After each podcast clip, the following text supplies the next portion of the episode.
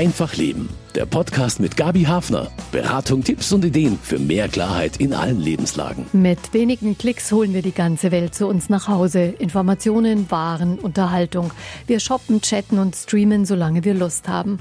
Das alles fast mühelos und ohne große Nebenkosten, wenn die Geräte erstmal angeschafft sind und ein Vertrag über ein Datenvolumen läuft. Doch der Energieverbrauch für das digitale Leben ist enorm. Die Internetnutzung bringt schon heute fast dieselbe Menge klimaschädliches CO2 in die Atmosphäre wie der gesamte Flugverkehr vor der Pandemie. Die Digitalisierung steht ja erst am Anfang. Höchste Zeit, sich Gedanken darüber zu machen, wie auch unser digitales Leben ressourcenschonend und nachhaltig werden kann. Ich bin Gabi Hafner und ich spreche darüber mit Maria Leidemann, Umweltreferentin beim Verbraucherservice Bayern. Auch der Energieverbrauch für unser digitales Leben ist enorm. Hallo Frau Leidemann, willkommen. Hallo Frau Hafner. Soll man denn jetzt bei jedem Mausklick und jeder digitalen Aktion auch an den Stromverbrauch denken? Ähm, ja, das sollte man tatsächlich. Also uns geht es wirklich darum, da ein Bewusstsein zu schaffen. Man bedient so das Internet und das ist äh, ja sehr entmaterialisiert. Man hat nichts vor Augen, was man dadurch jetzt verursachen würde, anders als wenn man jetzt quasi ein Stück Müll in der Hand hat und genau weiß, das muss jetzt irgendwie entsorgt werden. Äh, merkt man das einfach beim Internet überhaupt nicht. Ja, also es ist schwer, da auch ein Gefühl dafür zu bekommen, aber dabei helfen Sie uns ja vielleicht heute. Wenn das Internet ein Land wäre, heißt dann stünde es beim Stromverbrauch an sechster Stelle weltweit mindestens. Das hat Greenpeace ausgerechnet. Es gibt auch Rechnungen, da ist es sogar noch ein bisschen mehr. Also an sechster Stelle eine echte Großmacht sozusagen. Welche unserer digitalen Aktionen brauchen denn besonders viel Energie? Also sehr viel Energie braucht tatsächlich alles, was mit vielen Daten verbunden ist. Und das ist ähm, an erster Stelle tatsächlich das Streamen. Wir streamen immer mehr. Und auch das Cloud Computing. Das ist auch im Vormarsch. Also wir haben jetzt dann im Jahr 2020 mehr Daten, die quasi in der Cloud gespeichert werden, als an am Rechner zu Hause oder eben in der Arbeit. Und das kostet sehr viel Energie. Wo merkt man das eigentlich, diesen unglaublich großen Verbrauch? Wir merken den eigentlich überhaupt gar nicht. Es ist ja nicht so, dass äh, ja ein Internetanbieter bei mir jetzt Geld dafür verlangt, dass er mir die Daten schickt sondern das fällt tatsächlich in den großen Rechenzentren dieser Welt an, diese Energie quasi, die ich verbrauche und bezahlt wird vor allem natürlich durch Werbung. Die Firmen verdienen ja indirekt mit mir dann Geld, nehmen wir das Klassische, dass ich im Internet etwas kaufe und äh, über dieses Geld wird das Ganze natürlich auch finanziert. Wenn ich jetzt zum Beispiel eine E-Mail schreibe und verschicke, was würde das energiemäßig bedeuten? Ja, da gibt's so einen schönen Vergleich. Wenn ich eine ganz normale E-Mail schreibe, ohne irgendwie Anhang oder was Besonderes dabei, dann verursache ich ungefähr so viel CO2, wie bei der Herstellung einer Plastiktüte verursacht wird, nämlich ungefähr 10 Gramm Kohlenstoffdioxid. Das ist immer so ein bisschen schwer zu begreifen, warum das so ist, aber es ist tatsächlich so, dass eine Mail ja an drei verschiedenen Stellen Energie verbraucht. Also erstmal brauche ich irgendein Gerät, das ich betreibe, mein, mein Tablet, mein Laptop, mein PC oder sowas. Und dann schicke ich ja damit Daten los. Und dazu brauche ich diese Rechenzentren, die auf der ganzen Welt ja verteilt sind, gigantische ähm, ja, Hallen mit Rechnern drin, die gekühlt werden müssen etc. Und äh, dort verursache ich quasi das nächste Mal Energie. Und dann muss es natürlich verteilt werden über irgendwelche Leitungen, auch dahin, wo es soll. Und diese Infrastruktur, die kostet auch Energie. Zu Hause habe ich zum Beispiel auch einen Router, der das Ganze losschickt. All diese Dinge brauchen Strom. Und dadurch verursache ich mit meiner Mail an vielen Stellen einfach Strom. Und in der Summe ist es relativ viel, vor allem laut all diese E-Mails, die wir zum Beispiel überhaupt nicht mehr brauchen. Denken Sie mal dran, wie viele Mails Sie vielleicht in so einem Mail-Postfach haben und die einfach da liegen. Die müssen irgendwo auf irgendeinem Server dieser Welt gespeichert werden und das braucht auch Strom. Also es gibt einige Kniffe, die wir machen können, die uns eigentlich nicht wehtun, um dort schon Strom zu sparen, Energie einzusparen. Also allein mit diesen Mails, die da auf Halde liegen, weil ich vielleicht irgendwann mal was nachschauen möchte, da wieder, das ist quasi wie wenn ich mir einen Lagerraum für Möbel miete, die ich gerade eingelagert habe oder so.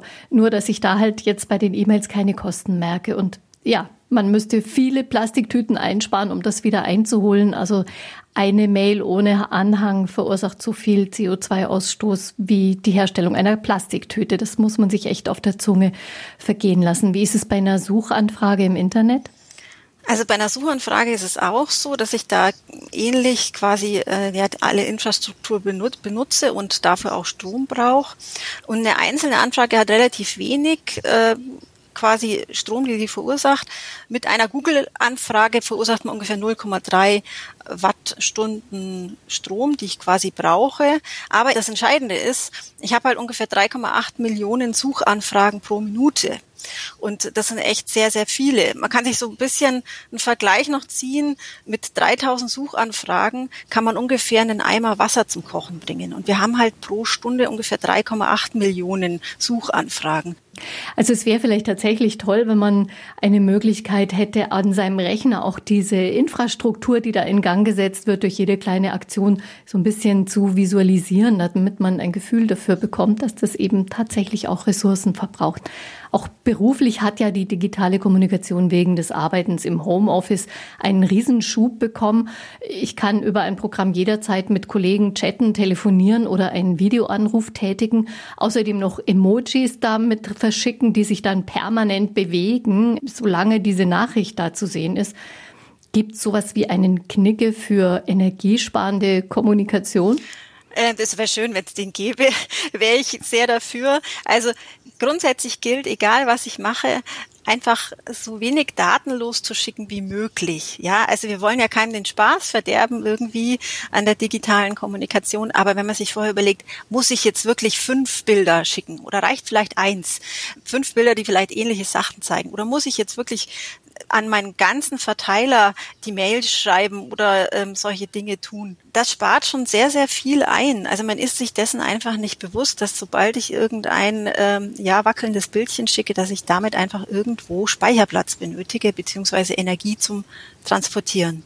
Die fast alltäglich gewordenen Konferenzen mit den Kollegen aus dem Homeoffice wichtiger Kontaktpunkt. Wären die energiesparender ohne Video? Einfach, wenn man die Kamera nicht anschaltet? Das auf jeden Fall. Alles, was mit Videoübertragung zusammenhängt, braucht enorm viel Daten und damit viel Energie. Also es gibt so einen Vergleich, zum Beispiel, wenn ich ein ganz normales Telefonat führe mit dem Handy oder ich mache es eben mit Videotelefonie, dann habe ich einen Unterschied zwischen 300 Megabyte und 60 Megabyte. Also bei 60 Megabyte verbrauche ich bei einer Sprachtelefonie und 300 Megabyte, wenn ich dazu quasi die Kamera anmache.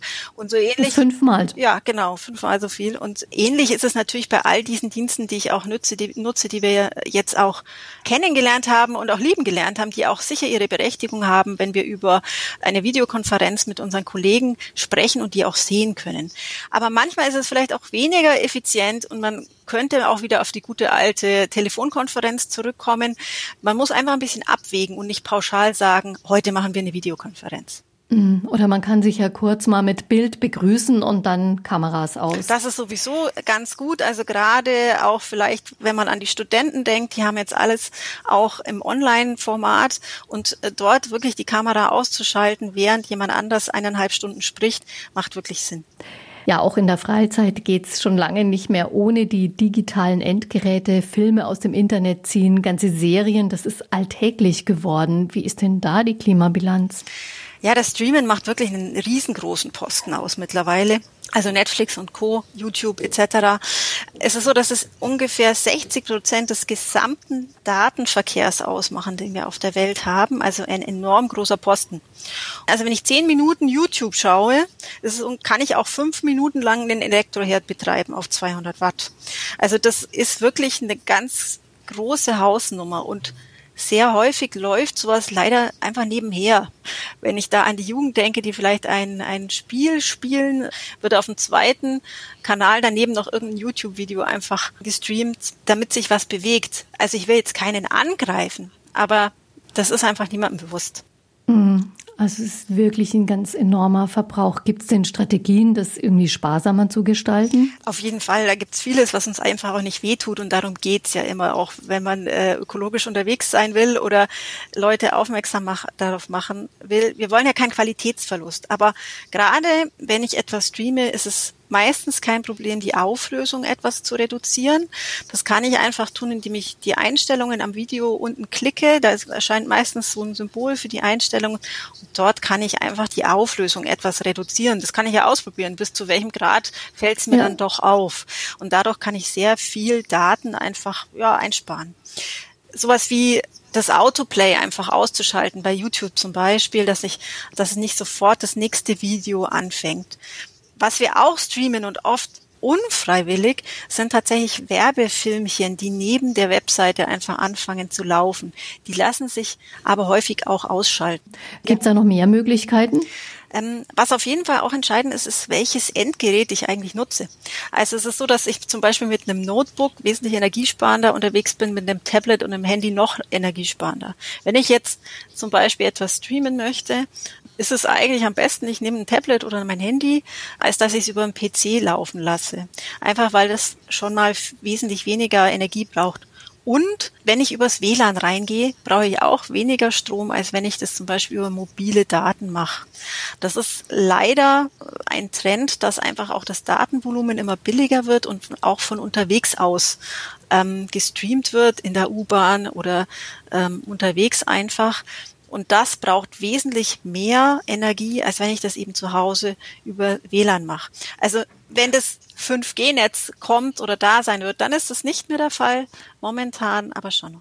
Hat der Bildschirm, auf dem ich mir das anschaue, seine Größe auch einen Einfluss? Wenig. Also was auch noch einen Einfluss natürlich halt drauf hat, ist, wie, wie hell mein Bildschirm eingestellt ist. Den kann ich meistens über einige Klicks oder einfach einen Tastendruck weniger hell stellen und das merkt man ja sofort auch am Akku. Das ist ein schöner Nebeneffekt, dass ich weniger Akku brauche, den Akku schone, was ja auch ein wichtiger Hebel ist, meine Geräte zu schonen, dass ich die möglichst lange nutzen kann. Genau, die Nutzungsdauer der Geräte, die Lebensdauer, das wird ein Thema sein im zweiten Teil der Sendung. Für vieles, was wir uns rausholen aus dem Internet, nutzen wir ein WLAN, Sie haben es schon gesagt. Aber wer nicht gerade computersüchtig ist, der braucht das während der Nacht eigentlich nicht oder während des Urlaubs. Kann man das in so eine Art Schlafmodus versetzen und bringt es was? Das bringt auf jeden Fall etwas. Schwierig ist halt es dann, wenn am Router auch das Telefon mit dranhängt, also das Festnetztelefon. Dann trauen sich die Leute meistens nicht, das auszuschalten. Was es schon gibt, man kann einige Router einfach zeitgesteuert abschalten. Das kann man programmieren, dass es eben dann tatsächlich in der Nacht ausgeht oder wenigstens das WLAN ausgeschalten wird. Das bringt einiges weil so ein Router wirklich sehr viel Energie eigentlich verbraucht. Es gibt sogar einen Vergleich des Umweltbundesamts, dass das sogar so viel Strom verbrauchen kann wie ein Kühlschrank, der ja immer sehr als Energiefresser im Haushalt bekannt ist. Warum ist es so? Weil der eben wirklich das komplette Jahr jeden Tag 24 Stunden lang angeschaltet ist und auch die ganze Zeit versucht zu senden. Ja, wir sind gerade durch die Pandemie auch sehr nachrichtenhungrig geworden. Was bedeutet es eigentlich ressourcenmäßig, wenn wir ständig vielleicht per Pushdienst die neuesten Infos uns aufs Handy holen? Ist das auch ein Energiefresser oder nur ein Aufmerksamkeitskiller? Das ist durchaus ein Energiefresser. Das kann auch jeder selber mal nachprüfen. Man kann es einfach in den Einstellungen unter Datenverbrauch mal einsehen, wie viel man denn eigentlich braucht für welche App. Und man weiß ja meistens, wo ich die Push-Dienste erlaubt habe, also beispielsweise, dass Eilmeldungen reinkommen. Und da kann man selber mal gucken, wie viel das eigentlich ausmacht an Daten. Und natürlich alles, was im Hintergrund läuft, zieht mir mein Akku leer und damit verbraucht es wieder Strom. Ich muss früher wieder aufladen. Andere tauchen stundenlang ab in die virtuelle Welt von Online-Spielen und das sind nicht nur Jugendliche. Meist merkt man dabei gar nicht, wie die Zeit vergeht und erst recht nicht wahrscheinlich, wie viel Energie da verbraucht wird. Ist das ein großer Posten? Ja, ähm, es ist durchaus, macht es viel aus. Also ich glaube auch im Jahr 2020 wird es sehr viel ausgemacht haben, dass vielen Leuten einfach gar nichts anderes übrig blieb, als irgendwie die Kinder auch äh, sich beschäftigen zu lassen, aber natürlich auch die Erwachsenen. Was dort wirklich sehr sinnvoll wäre, ist tatsächlich diese Spiele mal mit einem Energielabel zu versehen. Also das ist wirklich auch etwas, was politisch oder wie wir auch eine politische Forderung haben, dass das einfach mal auf die Agenda kommt. Weil momentan ist es einfach das Wichtigste, wie gut äh, kommen die Spiele rüber. Also äh, möglichst äh, gute Grafikkarte brauche ich ja. Ein richtiger Gamer-PC, der verbraucht wirklich sehr viel Energie, einfach weil der so eine gute Grafikkarte haben und ähm, stärkere Prozessoren. Und ich habe so einen Vergleich, so ein Gamer-PC braucht im Jahr ungefähr 323 Kilowattstunden. Einen normalen PC nehmen, der braucht eigentlich nur ein Drittel davon, 169 Kilowattstunden. Und wenn ich das Ganze mit dem Laptop mache, da kann ich natürlich keine dieser Online-Spiele, die so viel Reiz auch ausüben. Natürlich kann ich damit nicht spielen, aber so ein Notebook braucht nur 44 Kilowattstunden. Also es gibt beim Gamen viele Stellschrauben, die man auch selber noch ähm, drücken kann. Aber am wichtigsten ist tatsächlich, dass man den PC ausschaltet, wenn man ihn nicht nutzt leider haben viele Spiele so diese Vorgabe, dass man erst ab einem bestimmten Schritt das Ganze speichern kann. Wenn ich dabei nicht hinkomme, wenn ich zur Arbeit muss oder was essen möchte, dann werden, wird oft nur die Pause-Taste gedrückt und es verbraucht einfach Strom, ohne dass es genutzt wird. Also auch da ist es so, dass wirklich so kleine praktische Dinge wirklich was bringen an Energieeinsparung? Ja, so Sachen wie einfach den Bildschirm zu dimmen oder das Energiemanagement des PCs zu nutzen, dass wenn der einfach gerade nicht genutzt wird, dass, dass es runterfährt quasi oder in den Ruhemodus geht. Aber es gibt auch ganz tolle Seiten im Internet, wo sich Leute darüber Gedanken gemacht haben. Zum Beispiel gibt es eine Webseite, die nennt sich Greening the Beast. Dort können Gamer wirklich ganz tolle Tipps auch nochmal sehen, was man tun kann, um auch hier Energie zu sparen, weil das geht ja bei denen auch tatsächlich ins Geld. Und gerade die Kühlung, wenn man im Gaming-Geschäft unterwegs ist, ist enorm wichtig äh, für den PC und auch dort gibt's tolle Tipps dazu. Da wird es einen Link geben auf der Webseite zur Sendung Greening the Beast, ja, dieses Beast, diesen Ressourcenverbrauch zu, zu zähmen oder wenigstens ein bisschen verträglicher zu machen, ist ein wichtiges Ziel für uns alle, auch wenn wir nicht Gamer sind. Jeder PC hat einen Energiesparmodus. Wir haben ja schon ab und zu die großen Rechenzentren mit ihren riesigen Servern angesprochen, die unsichtbar, aber unablässig für uns arbeiten, für unsere digitale Kommunikation. Was wird denn dort genau bereitgestellt? Ja, in solchen Rechenzentren wird vor allem eben die Hardware bereitgestellt, die wir brauchen. Also sprich, ich habe dort viele Server, die Daten speichern können, aber natürlich auch die Verteilungspunkte. Und das darf man sich jetzt nicht vorstellen wie ein Zimmer mit vielleicht vier Computerschränken äh, drin, sondern das sind wirklich enorm große Hallen, mehrstöckig, die natürlich auch sehr viel Fläche benötigen. In Deutschland war es 2017 ungefähr 2,2 Millionen Quadratmeter, die wir hier verbraucht haben, allein um Rechenzentren bereitstellen zu können. Wir brauchen natürlich dort viel Strom für den Betrieb dieser Server und das, die, diese riesigen Computer wiederum produzieren sehr viel Wärme. Das heißt, die Geräte müssen gekühlt werden. Das kann man wunderbar nutzen. Ja, da gibt's ganz tolle Systeme. Es gibt auch wirklich Server, die auch für Nachhaltigkeit quasi ja ausgezeichnet sind, aber natürlich nicht alle auf dieser Welt. Und wir können als Verbraucher nicht beeinflussen, wo wir quasi surfen und wo es sinnvoll ist. Mhm. Ganz viele unserer Daten und Anfragen ins Internet, die laufen, glaube ich, über Frankfurt. Da ist so, glaube ich, das größte dieser Rechenzentren, hat man vielleicht schon mal gesehen oder gehört davon. Ja, aber insgesamt haben wir in, auf der ganzen Welt einfach wirklich 45 Milliarden Server. Also das ist eine Zahl, die man sich auch so gar Wahnsinn. nicht vorstellen kann. Ja, ein Vielfaches der Weltbevölkerung. Ja, das stimmt. Pro Kopf. Und es sind also wirklich das ist schon teilweise, gigantisch. Ja, es sind wirklich teilweise gigantische Anlagen mit 660.000 Quadratmetern, die dann wirklich mehrere Fußballfelder sind und wo natürlich gigantische Mengen an Energie für die Kühlung nötig sind enorm hoher Energieverbrauch in diesen Rechenzentren. Wie hoch ist der etwa? Gibt es da Zahlen dazu? Ähm, ja, also die jüngsten Zahlen, die mir bekannt sind aus Deutschland vom Jahr 2017, das haben wir insgesamt 13 Milliarden Kilowattstunden gebraucht. Also für mich ist das immer unbegreifbar, wie viel ist das? Man kann es aber umrechnen auf die 33 Millionen Haushalte, die Internet nutzen und dort ist es dann so, dass jeder Haushalt ungefähr 400 Kilowattstunden braucht. Und das entspricht ungefähr 213 Kilogramm CO2.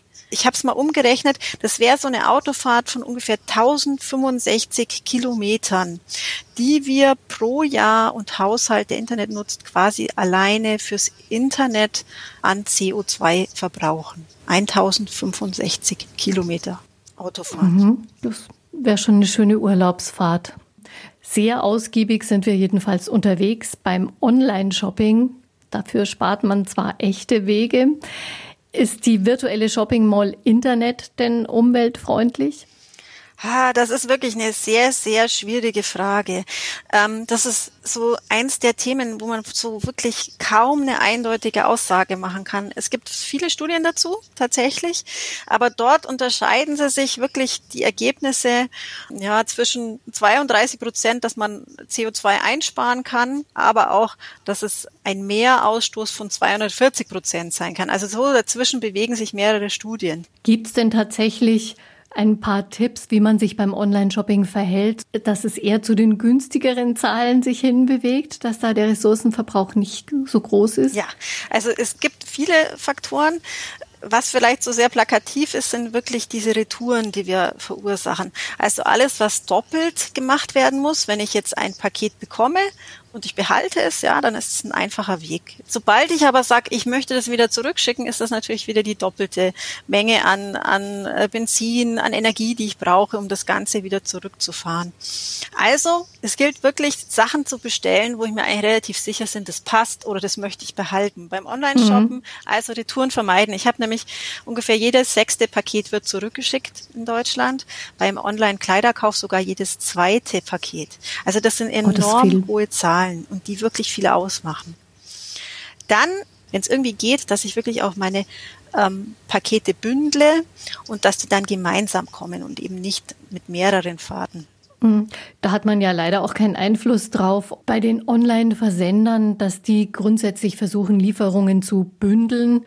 Da hilft es tatsächlich, ähm, also es war mal eine Zeit, dass man auch bei den großen Online-Händlern ähm, das bündeln konnte, ist nicht mehr so meines Wissens nach, aber ich muss ja nicht da einkaufen. Ja, ich habe immer die Wahl. Das ist vielleicht nicht so bequem, aber es gibt mittlerweile wirklich viele, auch nachhaltige Shops im Internet, die genau auf solche Dinge Wert legen, die auch schauen, dass sie es möglichst wenig verpacken, dass keine Einzelsendungen kommen, dass sie auch einen CO2-neutralen Versand haben. Darauf kann ich wirklich als Endverbraucher Einfluss nehmen. Ich muss halt vielleicht ein paar Nachteile in Kauf nehmen und es ist vielleicht nicht so ganz so schnell bei mir oder nicht so bequem. Ja, aber das ist, das sind wir gefragt. Wir müssen was tun, auch an dieser Baustelle des Online-Kaufens. Mhm. Also einfach ein bisschen langfristiger planen und gut überlegen, was man wo kauft. Gibt es da irgendwelche Zertifizierungen oder Labels schon? Ähm, rein fürs, also dass es ein nachhaltiger Online-Shop ist, meines Wissens nicht. Es gibt einige Internetseiten, die halt auch solche grünen Online-Shops aufzeigen. Also da gibt's ähm, wirklich viele, Avocado Store, äh, einige andere, die wirklich darauf Wert legen. Es ist wirklich entscheidend für die Ökobilanz, was ich einkaufe. Ja, man kann wirklich zum Beispiel sagen, wenn ich jetzt ein Billig-T-Shirt online kaufe, ist es natürlich nicht ökologisch. Wenn ich jetzt, ähm, dann sollte ich es lieber im Billigladen vor Ort kaufen oder eben gar nicht. Sinnvoller ist es tatsächlich, nachhaltige Kleidung zu kaufen, in einem Online-Shop zum Beispiel, wenn ich die Möglichkeit vor Ort jetzt nicht habe. Wir müssen einfach gucken, was kaufe ich ein, wo kaufe ich es ein und wie lasse ich es mir schicken. Also das sind so die Stellschrauben, die man beim Online-Shopping hat. Wir besitzen eine Menge digitaler Geräte, die meisten von uns, Smartphone, Laptop, vielleicht noch ein Desktop-Rechner. Die schlucken ja auch Ressourcen. Was kann man denn da beachten? Ja, das ist wirklich ein ganz, ganz großer Posten.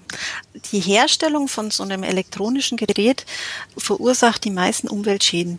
Und nämlich ungefähr 75 Prozent, wenn man sich jetzt den ökologischen Rucksack von so einem Produkt anschaut. Das heißt, da gibt es eine ganz, ganz einfache Faustregel. Je länger ich mein Elektrogerät nutze, desto besser.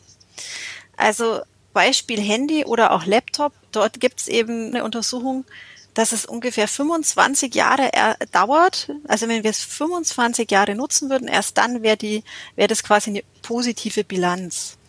Also wirklich, solange es geht, ein Gerät zu nutzen. Das bedeutet aber auch, dass ich schon beim Kauf darauf achten muss, dass es vielleicht zum Beispiel reparierbar ist, dass bei einem Handy ein Akku getauscht werden kann, was heutzutage wirklich nicht mehr einfach ist. Aber es gibt diese Geräte. Ja, also es gibt einige Hersteller, die genau darauf Wert legen. Und wir müssen es halt nachfragen, dann wird es davon auch mehr geben. Das Beispiel des Handys, das ich wirklich äh, sehr berühmt ist, ja das Fairphone. Da kann ich mhm. zum Beispiel den Akku tauschen, sämtliche Komponenten äh, tauschen. Ist aber auch nicht der einzige. Es gibt noch das äh, Shift Phone, Phone Blocks, also unterschiedliche. Auch Äh, wenn ich mir einen Computer anschaffen möchte, gibt es zum Beispiel faire Computermäuse bei Naga IT, finde ich auch einen sehr netten Namen. Und eben auch diese ganzen gebrauchten Elektronikhändler, die sehr, sehr viel im Angebot haben mittlerweile. Also da muss man sich auch, glaube ich, wirklich eine Zeit lang noch ziemlich aktiv drum kümmern, dass man überhaupt diese, die richtigen Informationen bekommt.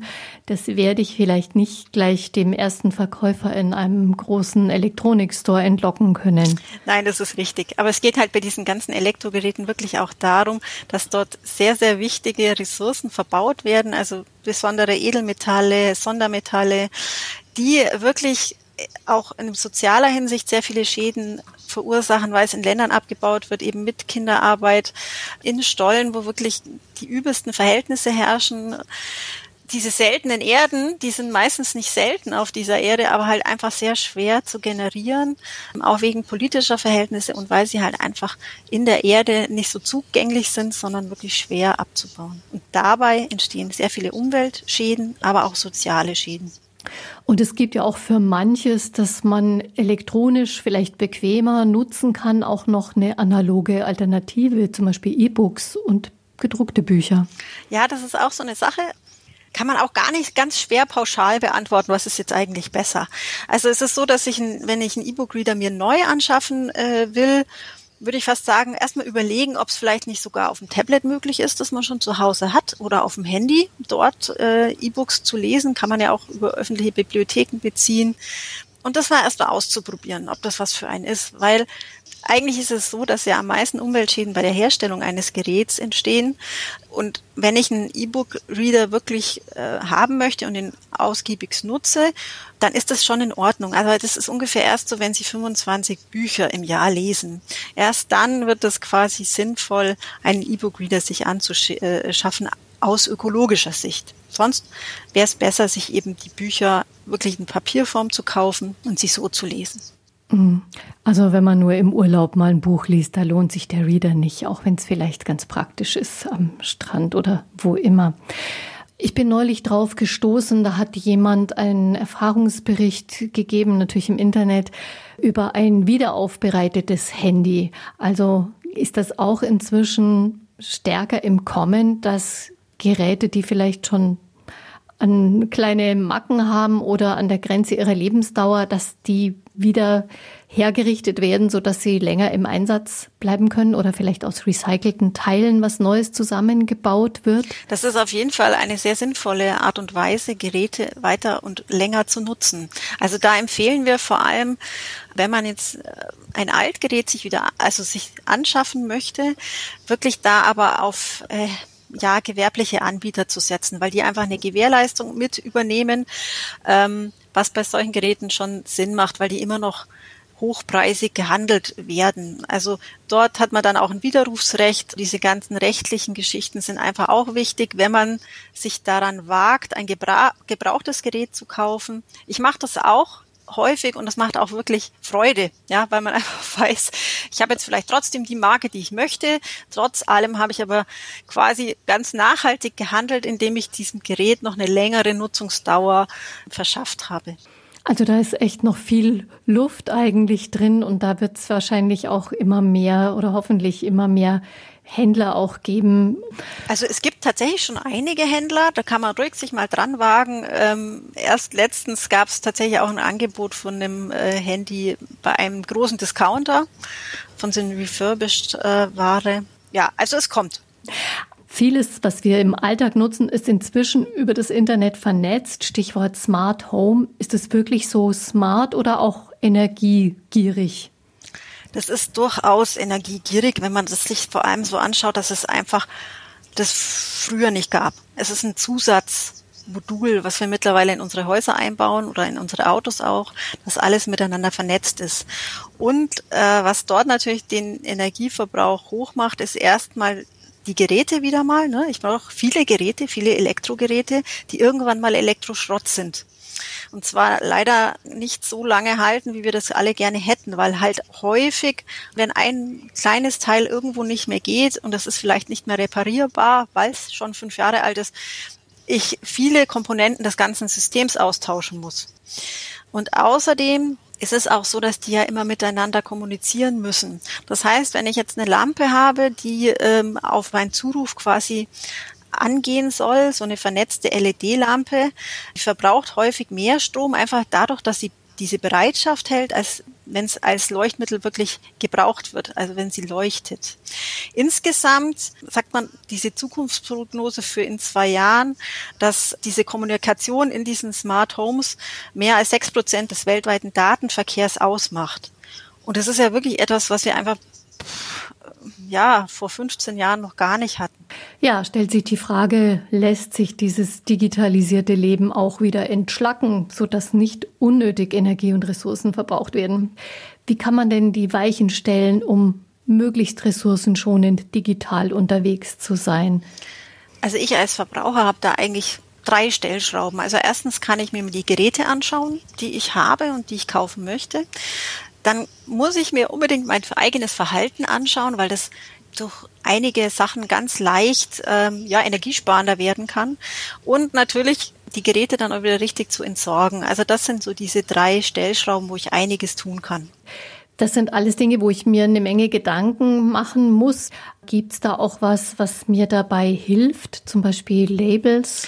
Also es gibt auf jeden Fall diese Energiesparlabels, die die meisten eigentlich jetzt kennen, für verschiedenste Geräte mit dem A++ etc. Und es gibt aber auch noch so ein paar kleinere Labels, findet man ganz gut auch wirklich im Internet, zum Beispiel unter Label Online, Siegel Online. Dort sind einige aufgeführt. Die sich eben auch auf Digitales beziehen. Genau. Also das sind so die grundsätzlichen Überlegungen zum digitalen Entschlacken. Was kann man ganz konkret angehen?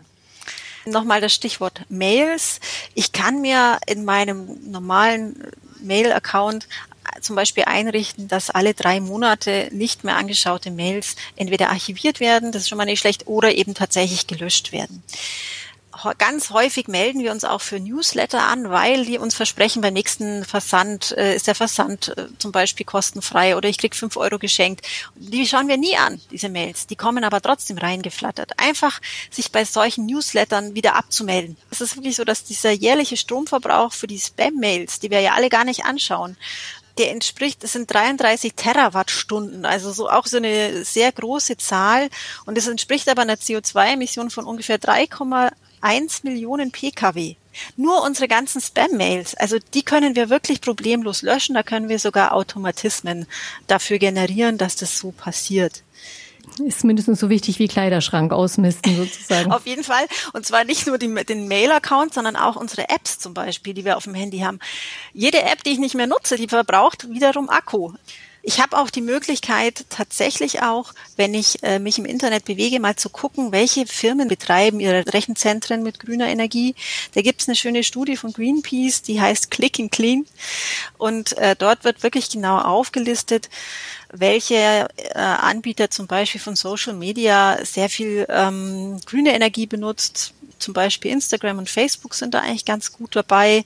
Aber genauso gut sind dort aufgelistet die Suchmaschinen oder auch Streaming-Dienste. Das sind ganz, ganz wichtige Signale, die wir Verbraucher auch senden können, dass die Firmen auch in die Richtung sich weiterentwickeln. Das machen die natürlich einmal, um natürlich Geld zu sparen, weniger Energie zu haben, aber natürlich auch ein grünes Image nach außen zu haben was vielleicht auch noch ein guter Tipp ist, dass man tatsächlich auch zu Hause nochmal dran denken sollte, was für einen Strom habe ich denn selber? Also dort auch wirklich vielleicht den Energieanbieter zu wechseln und wirklich Energie aus erneuerbaren Quellen zu nutzen. Das macht auch wirklich wieder ganz viel aus. Ja, quasi ein Abstimmungsverhalten des Verbrauchers, wo genau ja auch beobachtet wird, wo die Verbraucher sich hinbewegen. Ja. Viele Anbieter achten eben auch verstärkt drauf, grün zu sein sozusagen. Kann man sich da auch bewusst entscheiden, was nehme ich? Natürlich, es gibt, Beispiel? es gibt wirklich in allen Bereichen eigentlich auch grüne Anbieter. Wieder das Stichwort Mail.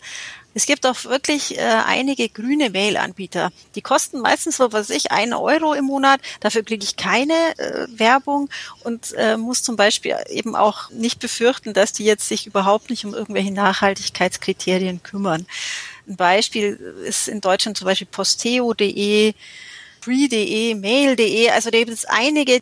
Dasselbe gibt es auch für das Webhosting. Also wenn ich jetzt selber eine Webseite machen möchte, also da kann ich mir auch aussuchen, gehe ich zu irgendeinem, der es mir halt anbietet, oder gehe ich wirklich zu einem etwas, der sich das wirklich auf die Fahnen schreibt. Also es gibt auch grünes Webhosting. Mhm. Also wenn man sich da ein bisschen umtut und es ist gar nicht so schwierig wahrscheinlich, dann findet man jede Menge grüne Spuren sozusagen, auch was eben digitale Aktionen und Geräte betrifft.